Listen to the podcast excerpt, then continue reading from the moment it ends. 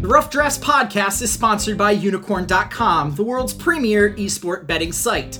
Log on today to bet on all your favorite esports titles at the simple click of a button. Choose your game, choose your team, earn unicorns, and who knows, maybe you'll earn enough to enter to win any number of fabulous prizes, such as Logitech peripherals or CSGO skins in their marketplace. Unikrn.com. Log on today.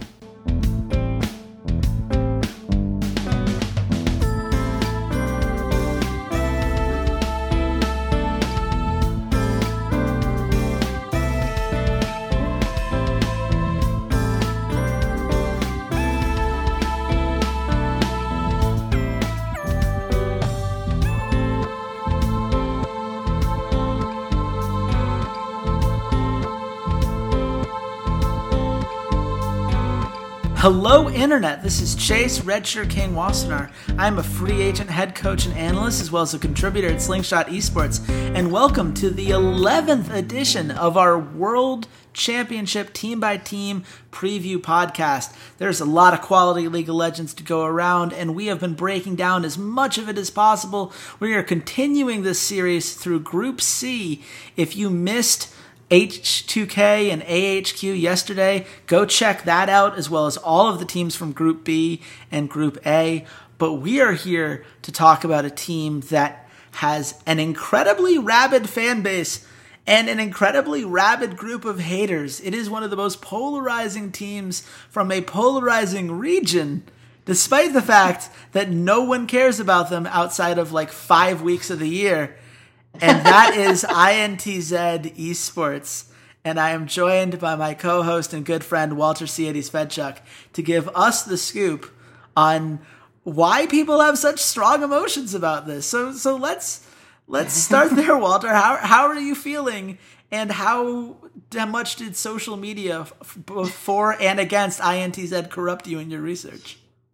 So with your intro there, I thought you were like going into TSM here for a second, like polarizing region, polarizing team. I was like, I'm not ready to do TSM today. I get there's a T in the name, but like, no, we're doing INTZ. And then, yeah, then you took me for a loop. We're like, oh, Brazil. Okay, good. Yeah. Of course, the TSM for. fan thought it was TSM. Oh, every, it's not always about you, Walter. Everything. It's not always. We've got to talk about Brazil because Brazil loves their region, and everyone else hates Brazilians loving their region. How, can, I can, love it. You, uh, please talk about it. I love it. It's a polarizing. I, I love it. I love it. I love the fact that the Brazilian fans are so rabid in their love for their region, in their love for their teams. Uh, you know, I've been watching the the Legends Rising series that that Riot has done, mm-hmm. and between last year and this year, I think the best videos are the ones about the Brazilians, are mm-hmm. about BRTT and about Revolta. One because I don't know as much about them, and I also I kind of feel the same way about the um, the LMS ones and, and the Chinese ones. Um, just because like it's more information I didn't know. Like that's mm-hmm. interesting. Like I can only hear about WildTurtle's pentakill in his first professional game in the LCS so many times before I'm like, yeah, even as a TSM fan, like enough already. Mm-hmm. We get it. But talk to me about BRTT. Talk to me about Revolta. Talk to me about Chaoe. Like, tell me all these stories that I know nothing about. And uh, INTZ is one of them. And they've really grown on me in the research that I've done. Um, unfortunately, Albus Nox Luna has my heart because they're Eastern European. Sorry, INTZ. But Brazil has been a region that I have on occasion, like during the day, have clicked in and been like, oh, cool, like Brazil's on. Let's mm-hmm. take a look at it. Like, what are they doing? And uh, and yeah, like it's an interesting region. It's uh, it, it had the first lawsuit filed against Riot Games with the whole uh, loop pain debacle. It just, I mean, there's been multiple things that have happened there that you're like, okay. I think Brazil in general has a lot of things going on over there right now. I I heard a stat the other day that there are more people revolting in Brazil now than everywhere else in the world combined. That's that's where that country is. So they need some hype here. Let them enjoy it, people. This is what they have right now. Their, yeah. their, their, their country has a corrupt leader who's being investigated, whose second in command is being investigated on other charges, whose you know Congress is more than seventy percent uh, being investigated on corruption charges. Let them enjoy their team. See, I don't, I don't want to talk about the geopolitical climate of Brazil. No, that is, I don't, I don't, I don't either. I so, so, Revolta. So let, let's talk. Let's let's start with this point though, because the the thing you get from all these people that get hard on Brazil because there are some Brazilian fans and Brazilian coaches or whatever else that will say Brazil is so good that they deserve an automatic spot to Worlds. They deserve to have one, just like Taiwan has two and all the other power regions have three. And they have been able to send a team every time there has been an international wild card. Brazil keeps performing to this level. When you looked at this wild card tournament, Walter, do you believe that there is a gap between Brazil and the rest of these wildcard regions? Or is this one of those things that ends up getting caught up in the hype train that naturally comes with a fan base as passionate as Brazilians are about everything? I don't think there's a gap in the talent. Uh, I think the gap that there is in the infrastructure around them has decreased dramatically, especially over this last year. I think Turkey's caught up. I think the CIS is caught up, and they've probably always kind of been even with them just because they're sort of an attachment to Europe and they mm-hmm. sort of have you know they have Russian money. That's what it comes down to. The Russians don't invest in the L- in the EU LCS. Uh, now the Gambit left, they invest in their own scene. Turkey, the same exact thing. Uh, Japan, we just saw this past year has exploded, and while they didn't perform very well at the the wildcard tournament, they still did admirably, and they're mm-hmm. catching up in their development. We saw the Latin American teams in Leon, and even though Chaos Latin Gamers is is not a good team, but they just keep dominating the Latin America South region. Again, we're seeing that their infrastructure is starting to catch up. So when we talk about the gap shrinking, it's not shrinking between the West and Korea it's shrinking among all of these wildcard regions. And even though Brazil has been able to consistently send teams, it's not like they're sending the same team. It's mm-hmm. not like INTZ has been the same team that's been going for the past three years, and it's like this coach is like, yeah, like come on, we crush our region, like give us some real competition. No, it's a very competitive region, and they take their their their voraciousness that they have for things such as football, for mm-hmm. football, soccer, for you stupid American pigs, and they they have brought it to League of Legends. Yes, and that's staying in here. They brought it to League of Legends. Their their their live shows when they do all of the cosplaying, it's very cool. Even when you extend out past League of Legends and you go and you look at Counter Strike, they now have two of the top twenty teams in the world in Counter Strike with the now SK former Luminosity and Immortals. Mm-hmm. You look at Smite, Smite, their Smite teams are very good. They've started building out this esports infrastructure and have been rather successful among lesser regions and constantly poke the bears of the larger regions and go, hey, like, hey, North America, your best Counter Strike team is actually from Brazil. How does that make you feel? hey, hey, CLG, guess who's a better AD carry than Doublelift? His name's BRTT, and he just proposed to his girlfriend in front of like 300,000 people, which, which may have been the, the best record, moment worlds ever. Absolutely was among the. It's got to be top three of the best Absolutely. world moments of all time. Absolutely. And also, I, I appreciate there that that is the second meta reference we have made on this podcast. Uh, over the course of the series. We really need to have a tick in the bottom left counter how many self referential things we make because that we're and yes we're keeping it in will only matter to us. It's beautiful, but you know so that so that's the region.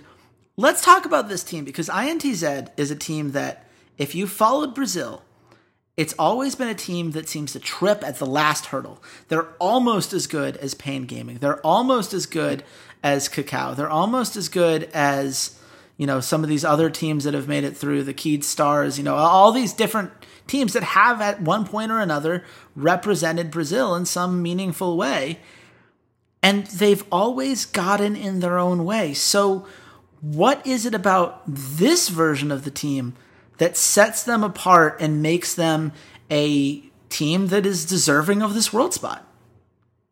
It has been the return and the evolution of their jungler Revolta. Mm-hmm. He has been widely regarded as one of the best junglers in Brazil. He has a very aggressive, in your face play style that, if we want to bring it into regular region comparisons, he's a guy like a Karsa or a Peanut where he wants to get into the enemy jungle. He wants to push the enemy jungler off his camps. He wants to steal things. He wants to get into the enemy lanes and get ganks off and get counter ganks. And he is by far the best jungler that Brazil has. Um, and you know he took some time off and he came back to the team and the team just looks much stronger with him in it with the ability that he's able to have in influencing the course of the map uh, the other thing that really ha- helped them at the international wildcard tournament was the continued improvement of their top laner yang yang was if we want to talk about guys that are kind of impact-esque if we look at yang he was a, a revelation mm. on Gnar. he styled on kids. He was able to, again, exert a lot of pressure and influence from the top lane. Revolta and him have a very good uh, cohesion when they do go into 2v2s, and he tries very hard to get Yang ahead because they understand that he is really their primary key to being successful uh, getting into team fights. Because once you build up this advantage split pushing, you give the enemy team a choice it's either ignore the split pusher and let him take buildings while you attempt to 4v4 and maybe TP in and try and get a 5v4 for a couple seconds, or you send everyone in the kitchen sink up at that top laner and you give up objectives across the rest of the map to the four man squad.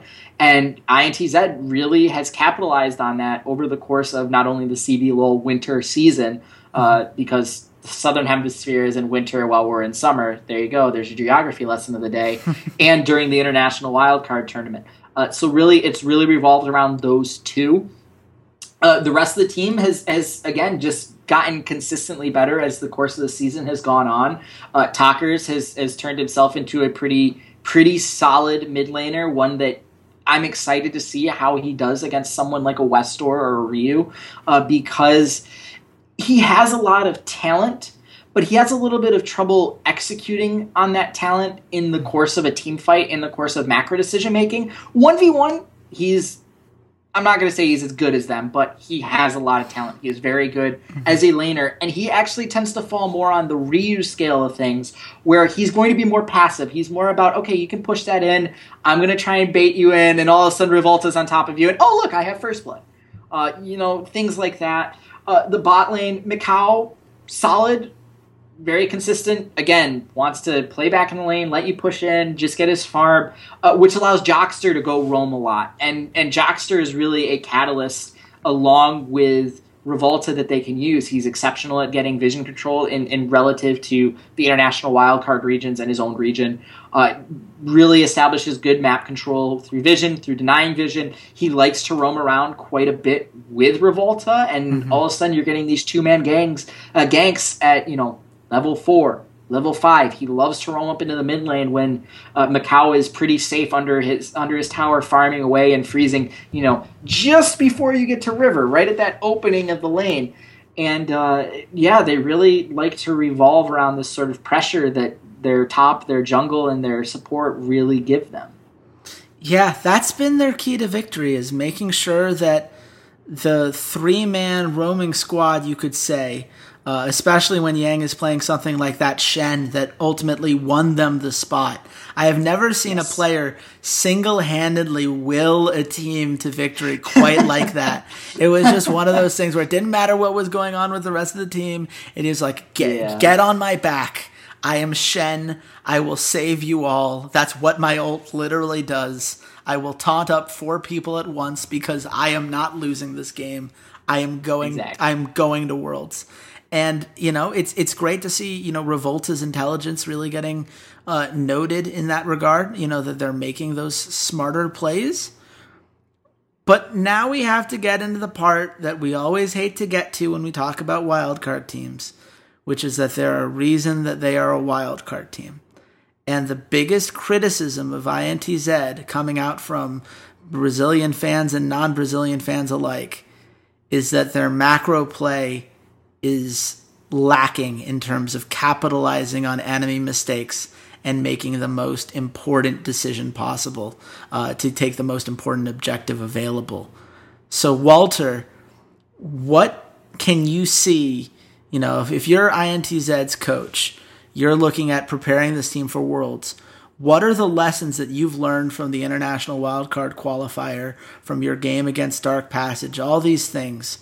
That you're going to try to shore up as far as just macro decision making so that you have a chance to take some games in this in this tournament? You really need to tone down the aggression. It works early on because it's basically just Revolta making his decisions, and between the vision that Jockster and Revolta gather, he's able to say, okay, the enemy jungler's here, I can make this play, even if it is a tad overzealous. I probably won't be punished for it because I am an extremely talented jungler, and I know that your jungler isn't here. Mm-hmm. Once you get into larger skirmishes, we're talking 3v4s, 4v4, even getting into full fledged team fights they tend to be overzealous. They tend to, you know, rely on Yang coming in with a teleport from split pushing or coming in with something like a stand united. And when you put that much pressure on a guy, sometimes he's a half a second late. Sometimes he's a second late. Sometimes your rotations when you're trying to fight over Scuttlecrab for some unexplicable reason in a 4v3 or 5v3 or, you know, 3v4 or 3v5 situation, your solo laners can't rotate to you in time. Your support can't rotate to you in time. They need to really pull back the reins when they get into more macro decision making, probably, you know, from like 20 to 25 minutes onwards. Mm-hmm. and really play to their win conditions. This is something that you love to bring up on our guest line on yes. our guest the lines podcast. Win condition, win condition, win condition. And it seems at times that INTZ says, "Yeah, I know that's our win condition, but I can do this instead. Yeah, there's a kill right over there, right? Yeah, like, I, right, he's by himself. There can't be anyone sitting in that bush. Clearly, obviously, there's. I have no ward there, but no one's going to be in that bush. It's obviously not a bait from the AD carry. Let's go. Let's go. Oh, it was a trap. Crap.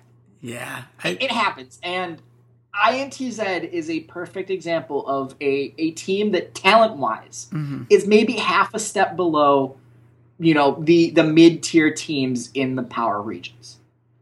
Mm-hmm. You hmm. know they could probably talent wise match up against the Liquid, match up against the Unicorns of Love on talent.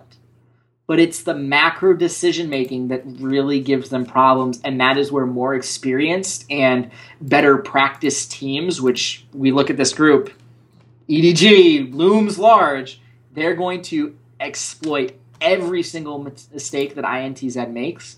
And I just don't think that INTZ can refrain from making that many mistakes. Yeah, that's, I mean, and that's the biggest problem here. And, and some people will say, oh, but Pain Gaming took two games. And we said, you know, if their whole idea is that this, you know, wildcard regions are a step below mid tier teams, that's a sense that I believe you and I both uttered last year about Pain Gaming and we were proven mm-hmm. wrong. But the difference with Pain Gaming is that they had a good idea of how to macro team fight. You know, they could play yes. to this super late game and they had an out. They had the ability to duel around certain lanes. They had an understanding of, well, if I do this, then I take X objective and do Y with it. That's how I'm going to establish my lead. And the problem that I've always had with INTZ is that they'll win a team fight and I'll just start like I have I'm like screaming at my computer. I'm like, just take the tower. There's a free tower in the top lane right now. Just go take it. Go take dragon. Go take baron. Take something for the love of God. Take something, and they'll hesitate. They'll take a moment. They'll pause. Do we chase after this one kill because we got four kills, but one guy's still left, or do we go into you know? Do we try to clear waves here, and then by the end of it, they end up doing a little bit of some of these things and nothing really of matter gets accomplished. I remember there was one that was the most infuriating where they won a team fight four to one and didn't go for a dragon, ended up trying to like clear waves in mid lane, which got a little bit of pressure. They all went back to base, and the team that just lost the team fight to them took the dragon instead. I'm like, how yep. do you even do that? And that's the difference between them and Pain Gaming is that where with Pain Gaming, we saw the talent and they had enough of a sense of the game that you felt like maybe if a team underperforms, maybe if enough things break their way. With INTZ, they will have had to have learned a lot in the last month. And it's the same things that they tripped over themselves in Brazil. It's the same things that made them trip over themselves in the seeding here. But Walter, at the end of the day, where does that leave you on INTZ? I think it leaves us in the same spot that we were with Pain Gaming. I think this is definitely a group where they can win a game, maybe two. Um, mm-hmm. That would be, I think two would be a stretch. One is doable. but it is a difficult task when you look at EDG. You look at the fact that AHQ and, and H2K have some pretty aggressive carries mm-hmm. in terms of Westdoor, in terms of Forgiven. It's going to be kind of hard for them to get a lead early on. And the junglers in this group are, are very strong junglers too. We're talking about Clearlove. We're talking about Mountain, who Mountain isn't ultra aggressive like Jankos or like Clearlove are, but he's very safe. He's very consistent. He's very smart about learning jungle pass. Mm-hmm. And I just don't think Revolta is going to be able to do enough in the early game to get this team ahead.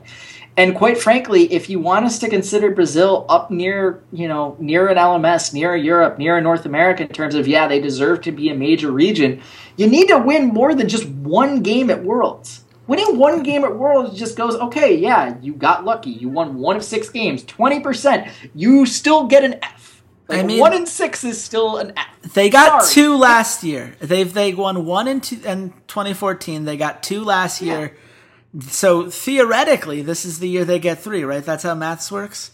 I, you know, all memes aside, I, I have this team as a 10% chance to get out of groups because it, it would basically have to be AHQ beats themselves more than INTZ beats themselves, and H2K has the potential mental collapse that I mentioned earlier. The only reason I give them a percentage out is because all three of the teams that I just named have problems closing out games when they're ahead or, or have problems climbing back into games when they fall behind. Their macro decision making is not always 100% there. With AHQ, it's because you don't know what Westdoor is going to do. With H2K, it's because, you know, Vander and Jankos, whatever, can psych themselves out. With INTZ, it seems like they just haven't played enough quality uh, teams to know any better. But they're going to learn pretty quickly. And it'll be interesting to oh, see yeah. how quickly they're going to learn. I don't think it's going to happen, but, you know, Shout out to the fans from Brazil and shout out to you guys who listen to this podcast. If you enjoyed it, you should definitely let us know. There's a comment section on this YouTube page. And of course, the YouTube is at youtube.com slash, uh, with the, just search Rough Drafts Podcast. Uh, if you want to listen to the audio only version, uh, some of you guys really like having those MP3s on the go. We're here for you. Search for Rough Drafts Podcast on iTunes or go to soundcloud.com slash esports uh, rough drafts and you'll find it there.